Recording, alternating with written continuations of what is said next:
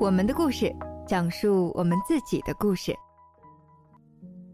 我住院期间哈，被我救的女孩她们消失了，也没有来看我。然后那五个流氓也逃跑了，也找不着了。我终于在二十三年以后知道了被我救的两个女孩叫啥名字。当时很激动，我心脏一直跳，嘣嘣嘣嘣嘣嘣，跳得很紧张。我有一种很强烈的愿望，就是马上想见到这俩女人。我拿这个判决书以后，我可激动啊！我心里说，这回终于给俺父亲一个交代了。欢迎来到我们的故事，我是小夏。今天的节目是我们的故事第一个听众投稿的故事，也是呼应了我们节目初衷的一个故事。在节目的第零期预告里，我说希望这个节目能够成为一个让人们铭记、遗忘、走出过去、放下心中负担的港湾。帮助大家勇敢地迎接新的生活。今天要讲述的正是一个关于走出过去的故事，只不过这个过程花费了整整二十七年。二十七年前，二十岁的张杰因救人被歹徒砍伤，所救之人却音讯全无。从此，他的人生发生了改变。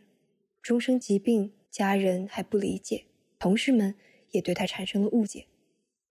这二十七年来，他一直都在寻找凶手，只为解开自己的心结。大家好，我叫张杰，我是开封人。二十七年前，也就是一九九六年，张杰刚满二十岁，高中毕业不久的他满怀希望，他还不知道他的人生很快就会改变。我是一九九五年五月份从开封市第四职业高中毕业的，加入了开封市第一印刷厂。当时是临时工。一九九六年四月二十一号这一天哈，我上的是夜班，白天啊我搁家休息，没有啥事儿。到了下午两点多三点的时候，我骑着自行车来距离俺家大概有一千多米的马市街附近玩。马市街有一个顺天大厦，这个顺天大厦二楼有一个舞厅。走到这个舞厅门口的时候啊，从舞厅里跑出来一个女孩。慌慌张张对我说：“他朋友来这玩，被几个不认识的男的拦住，不让他们走，而且打他们。他向我求救。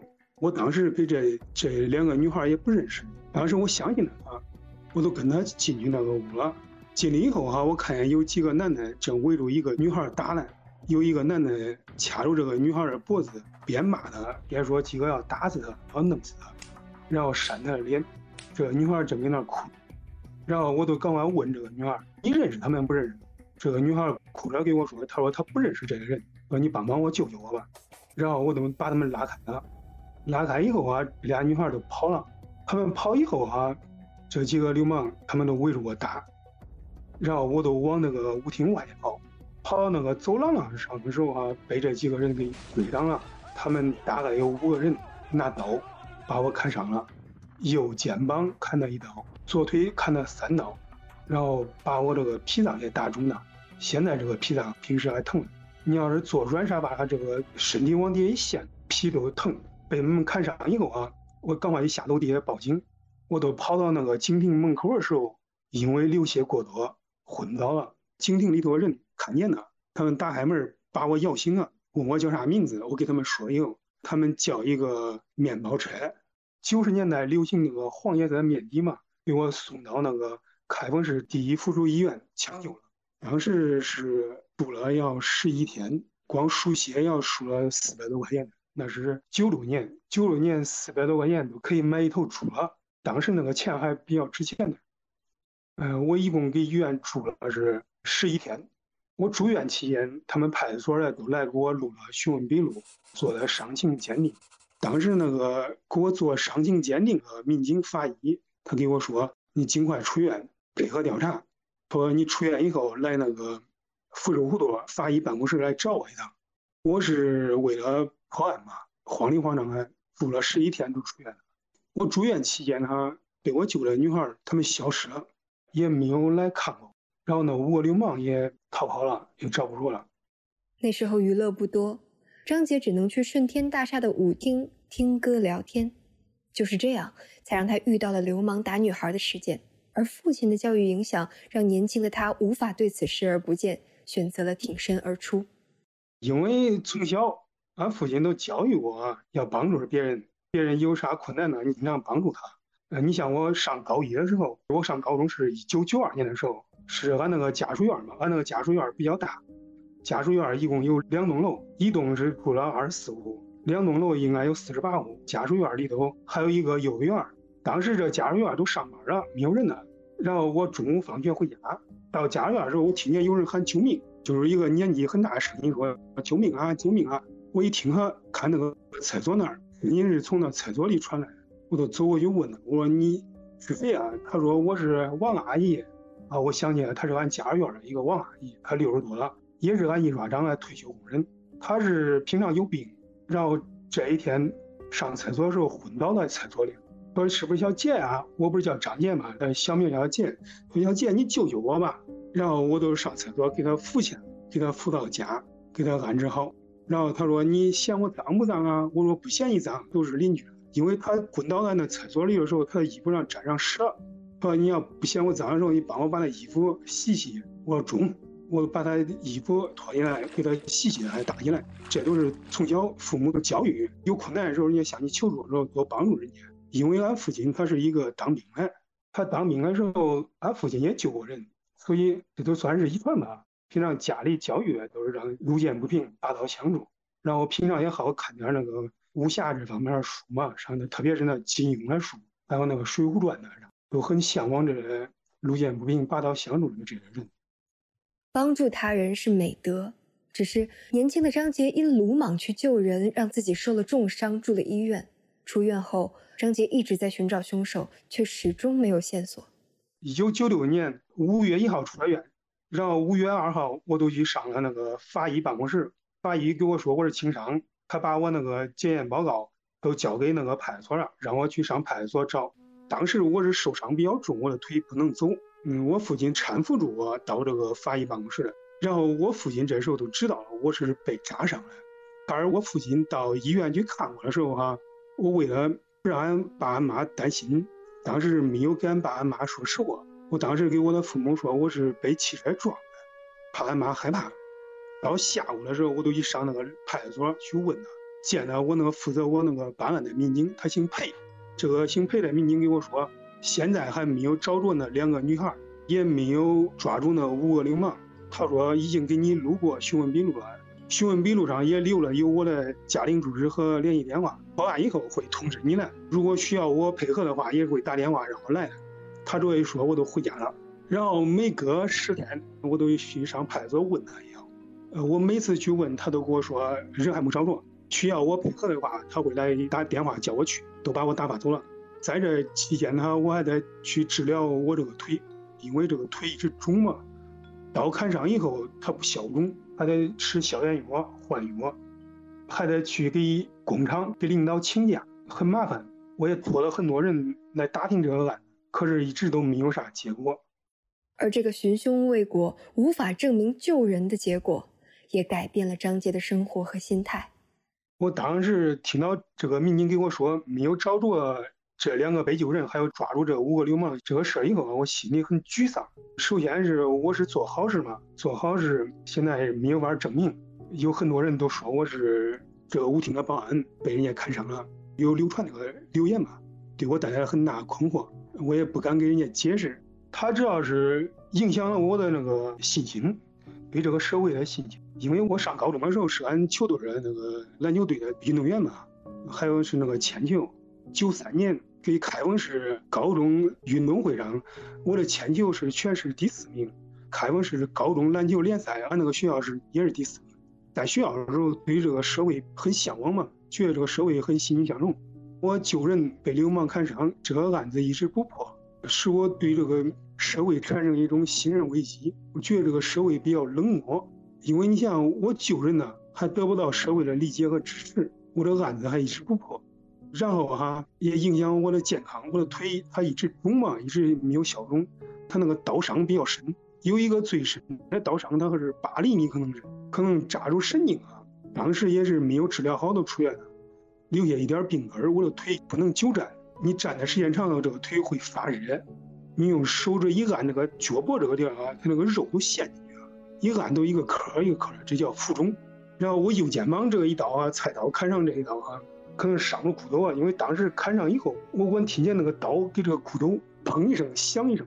呃，阴天下雨的时候啊，我这个右肩膀这儿它光痒，然后也影响我的工作嘛。因为我是九五年六月份进的厂嘛，上的班，到九六年六月份都该转正，我四月份受伤了，我请了两个月假。以前比我晚进工厂的人，他们都转正了，我都没有转，都是因为我受伤了。本来我如果是不受伤的话，就是平平安安的再干两个月，我都转正。因为临时工和正式工拿的工资是不一样的，都能错有二三百块钱的。就是一九九六年的时候，一个电视机才四百块钱。就是因为这一次救人，对我的健康和经济、工作上面都损失比较大。不管怎样，生活还得继续。到了一九九六年十二月，张杰成功转正了，他又继续打听凶手的下落，但负责这案子的警察已经联系不上了。平常我不是隔个几天都上派出所问一样，那个民警都把我打发过来了。一直到九六年十二月份，这一天我是转正成功了。转正一完以后啊，等于说我这个工作这一方面算是稳定了，我又开始去找这个民警了。九七年的时候，我又去找他的时候啊，找不着这个民警啊。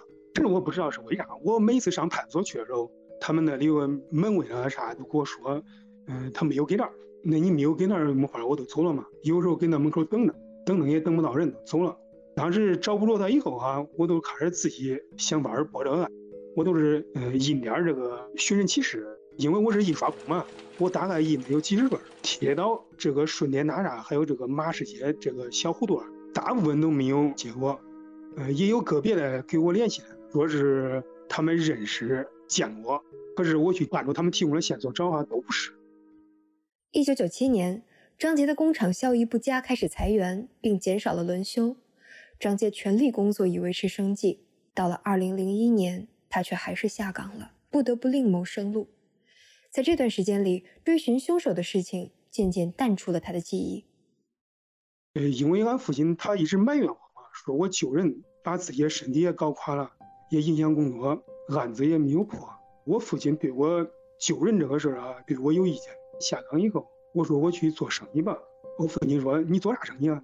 你干啥啥也不中。”你看，你上一次救那俩俩女的，人家也没找着，案子也没有破。就是我父亲老是拿这个事儿呃刺激我，我都觉得我的信心被打击了。当时我也没做声，都去自己打工了。我二零零四年又结婚了嘛，结婚以后，因为这个经济上哈想宽一点的，我都咬咬牙凑点钱。我就是在那个俺开封市一个商场，我给那儿租了一个场地，开了一个家具专卖店。我把我的主要精力帮。转到创业上了。创业的时候哈，发生一点事儿。二楼商场上哈有一个比我开始经营早的那一个人，他卖他不让我卖。这个女的她是跑到我那个专卖店门口，堵住我那个门骂骂俺老婆了。当时俺老婆她怀孕了，挺个大肚子，骂的可难听嘛是，给俺老婆还打起来了。我当时也是恼了，我都冲过去家三楼冲下来，把这个女的给打倒了。因为这事儿啊，我又上了一次派出所。我又想起我那个案子的事了，我又赶快去上我那个派出所问，当时也是找不着那个民警啊。这个民警是在二零零一年的话哈都呃离开公安局了，然后又开始找这个事。虽然张杰想起了追凶的事情，但询问一番后依然没有任何进展。直到二零一八年，他在婚礼上偶然得知，当年姓裴的民警因受贿被开除了，这让他意识到案件背后可能有复杂的情况。二零一八年，我有一个朋友，他结婚了，当时给那个饭店里吃饭，有一个人说派出所一个姓裴的民警哈，他因为受贿被开除了。这我一听，这个姓裴的民警就是以前我办案那个民警，我当时恍然大悟了。我说我这个案子可能不是那简单的事儿。在二零一八年十二月二十四号，到俺那个分局又去问他，当时有一个姓翟的民警接待了我。他问我情况，问的案发时间。他说：“你先回去吧，俺找找你的档案，看有这回事儿然后我就回家了，等消息了。到二零一八年十二月二十六号，这个民警给我打电话了，他说：“你那个档案俺找着了。”然后他说他那一个分局的副局长姓景，景局长说想见见我。二十七号上午上班的时候，给他们分局那儿见面。当时他们那个局长都给我说了一些情况，都是介绍一下。当时就是一九九六年四月二十一号，负责我这个案子那个姓裴的民警，呃，已经离开这个公安队伍了。这个民警在走的时候忘了把我这个案子向别的民警交代。我这个档案一直在他那个派出所档案室里静静的放了二十多年，没有别的民警在跟进。因为这个局长当时给我介绍一下我这个案子的内幕情况，我明白了，并不是说我这个案子没有条件侦破，而是因为当时这个办案民警工作不负责任，才使我这个案子没有破。这个性质不一样。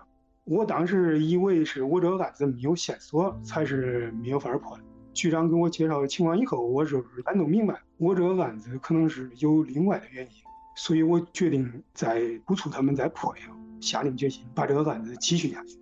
交给警察以后啊，我是呃又向记者寻求了帮助，不过哈，当时跟记者沟通的不是多顺畅，因为我这个案子时间太长了，人家记者就感觉到我这个破案的机会比较小，所以当时记者没有帮我。虽然张杰决心要找到凶手。但这个案件太过久远，人们对破案已经不抱希望。然而，在二零一九年三月，警方提供了新的线索。三月份的时候，哈，派出所打电话说让我到派出所去认照片来，我揪那个女的照片。我当时心里猛的一喜，因为我说找着了，是把那俩女的找着了，我都可高兴，当时很兴奋，我都骑着自行车赶快到了那派出所。这时候又换的民警啊，不是以前的民警啊，这个民警。当时从那电脑里哈调出来所有开封市一个叫牛某某，让我认。我当时啊都跟那电脑上一个照片一个照片开始认，辨认几十张，我都不认识，都不是我揪那个。当时这个民警说，我那个档案里记录的就是这个牛某某。我说能不能让我看一下？他这个民警把我那个档案给我了。我把那刑事档案打开以后啊，里头发现那个档案里。有我救的那个女同志牛某某的一个询问笔录，我大概看里头啥内容，还有我里头档案里头都是啥东西，我记住了。就是我的询问笔录和，我的伤情鉴定报告丢失了，被救女孩当天都找着了，因为有那个被救女孩的牛某某的询问笔录，那个询问笔录时间是一九九六年四月二十一号，地点是他那派出所。我这时候才知道，当时那个办案民警案发当天都找着这俩女的了，并且给他们做了询问笔录。他当时向我隐瞒的，已经找到这两个女童下落这个重要的案情了。因为根据咱中华人民共和国民法总则，还有那个民事侵权法，这两个女孩是那个案子的受益人，对我的受伤啊负一定的法律责任。如果是找着这俩女的，在法律上说应该通知我一下。当时那个办案民警向我隐瞒这个情况，这个时候我知道我救那俩女的，一个叫牛某某，一个叫杨某。我终于在二十三年以后知道了。被我救的两个女孩叫啥名字？当时很激动，我心脏一直跳，嘣嘣嘣嘣嘣嘣，跳得很紧张。我有一种很强烈的愿望，就是马上想见到这俩女的。派出所出来以后，我直接都去找这俩女的了，因为我平常好看这个侦探这一方面的书，我以前打工的时候也接触到过这门破案的事儿。我知道这个俩女同志叫啥名我说我自己找找吧。张杰离开警局后，立刻开始寻找当年被救的女孩。也许冥冥之中自有天意，张杰很快就找到了女孩的家庭住址。派出所当天出来以后，赶快以这个案发现场。我是看的那个香港的那个警匪片儿，我从这个得到了启发。我是以这个顺天大厦这个案发地中心，然后往外扩散，方圆两公里、五公里，我一家一家的问，就是只要是给路上碰见一个人，我都问。看见如果别我年纪大的，我就要叫一声大姐。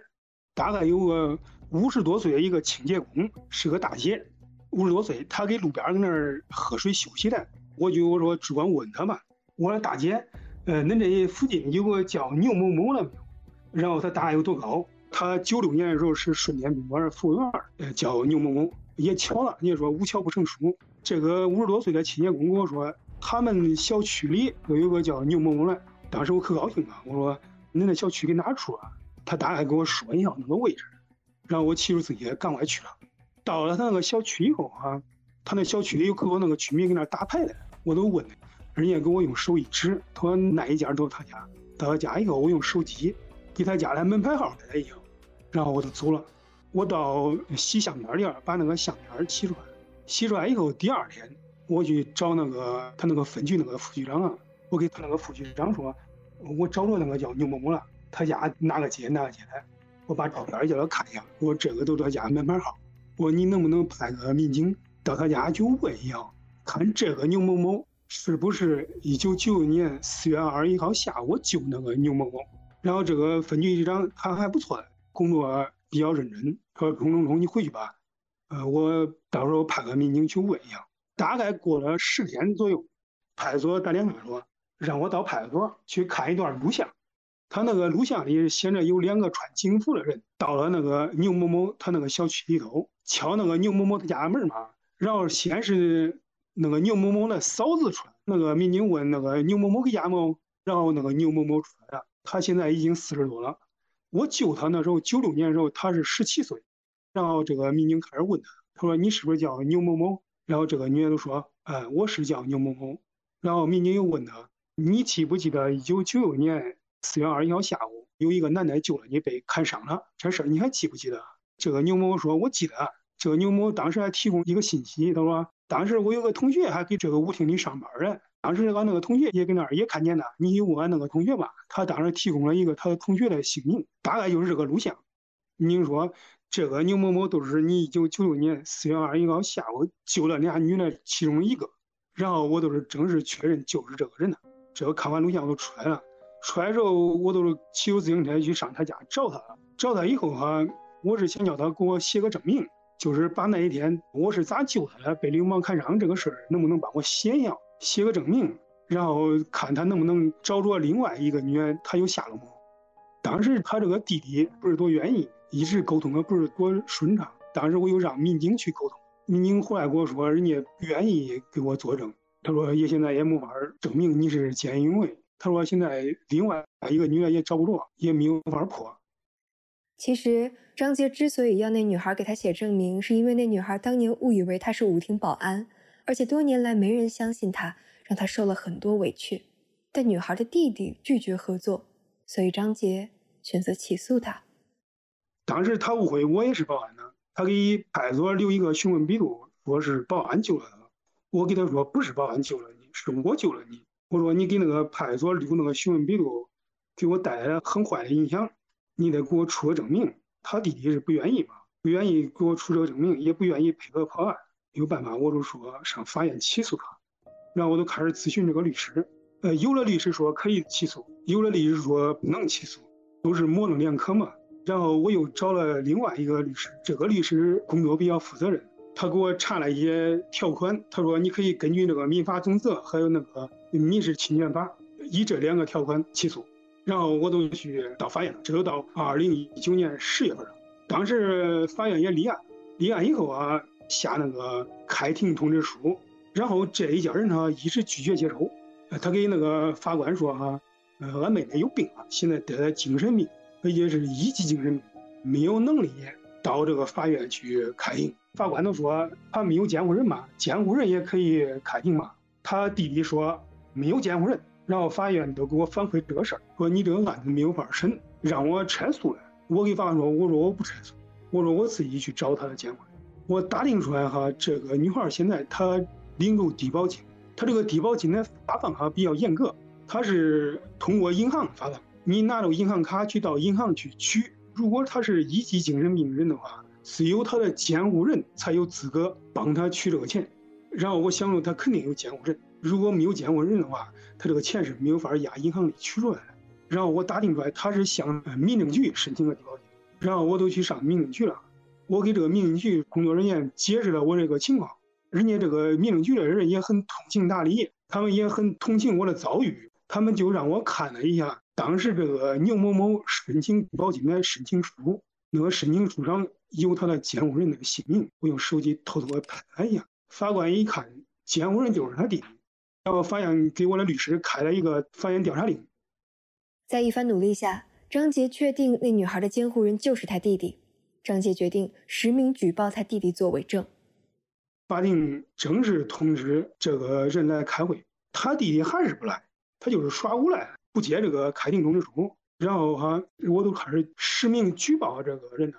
呃，因为他弟弟当时向法官撒谎了，做伪证了嘛。他弟弟就是个监护人，纪委的大大也调查他，那个法政机关就是给他发那个残疾人证的人也调查他，他也是没有办法了，他才接了这个开庭通知书，同意开庭。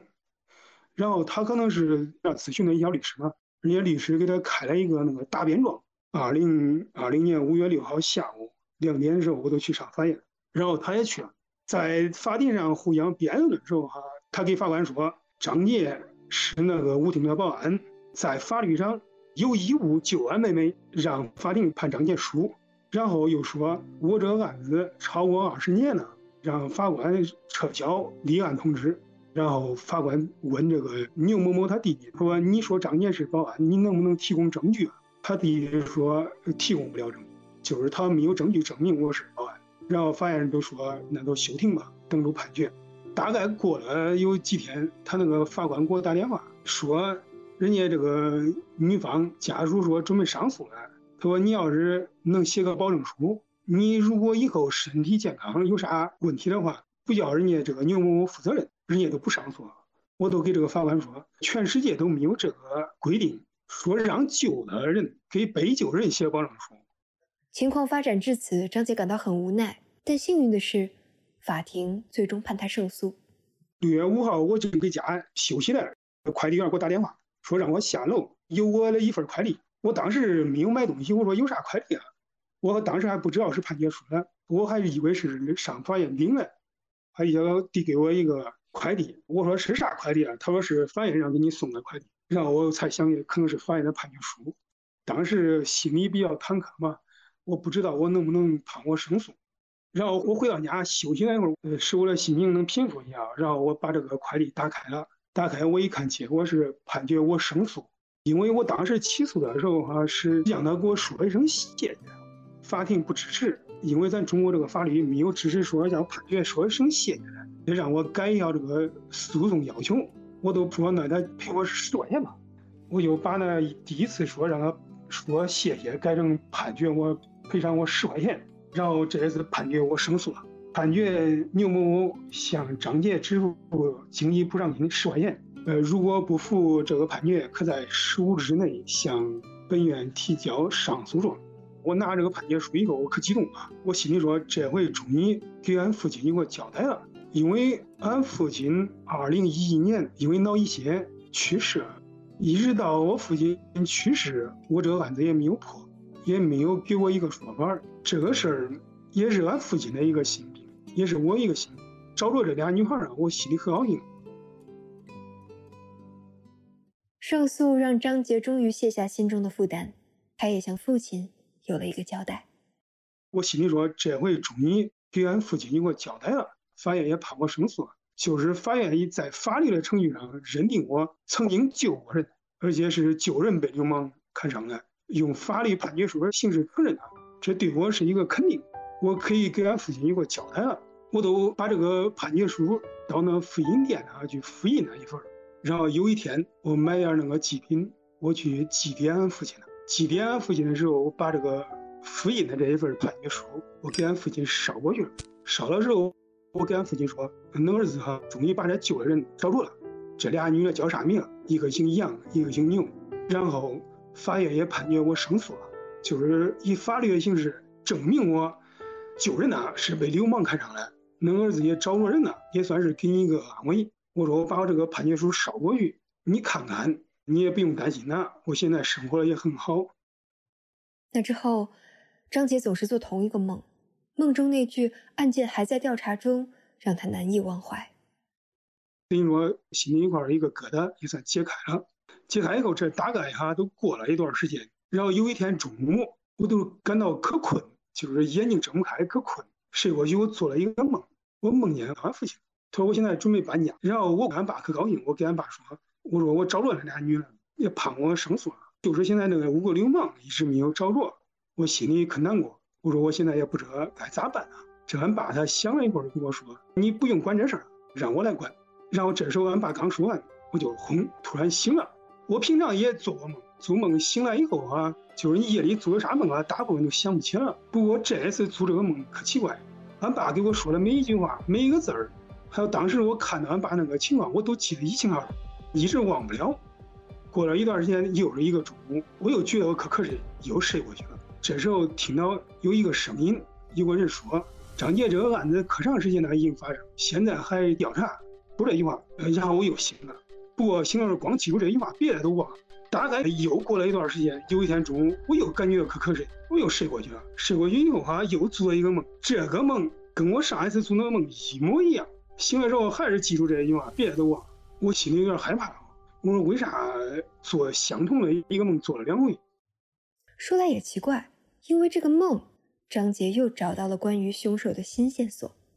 又过了一段时间，有一个网友，他给网上说，他们平常好做点那个奇怪的梦啊啥的。然后我看了以后，对我心里哈有点震惊。然后我也给他留言，我说我以前也做过这样的梦，就是梦见俺父亲呢，然后梦见有人审我这个案。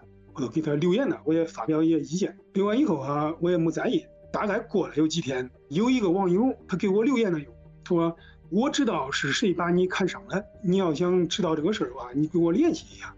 我当时看到他这个留言呢，我心里可激动，我都赶快给他留言了。我说我是张杰，我我咋能跟你联系上啊？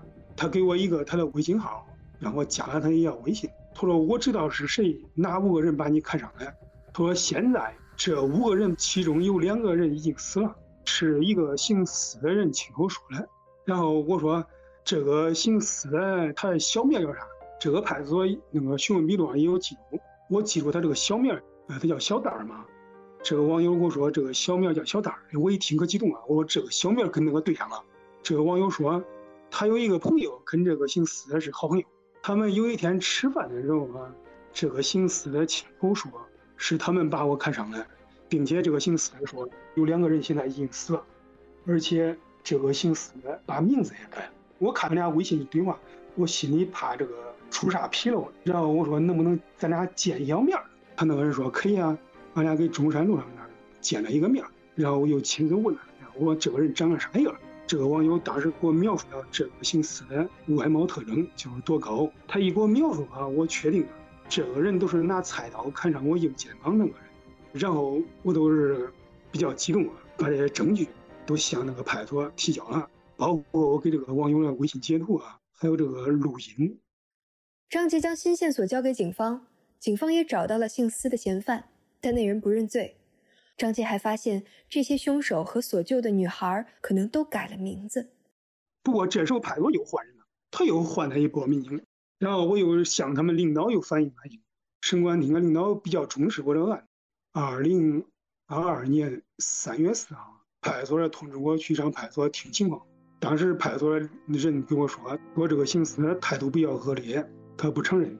他另外那两个他的同伙嘛，年纪轻轻，三十多岁的时候都都死了，他心里也有压力嘛。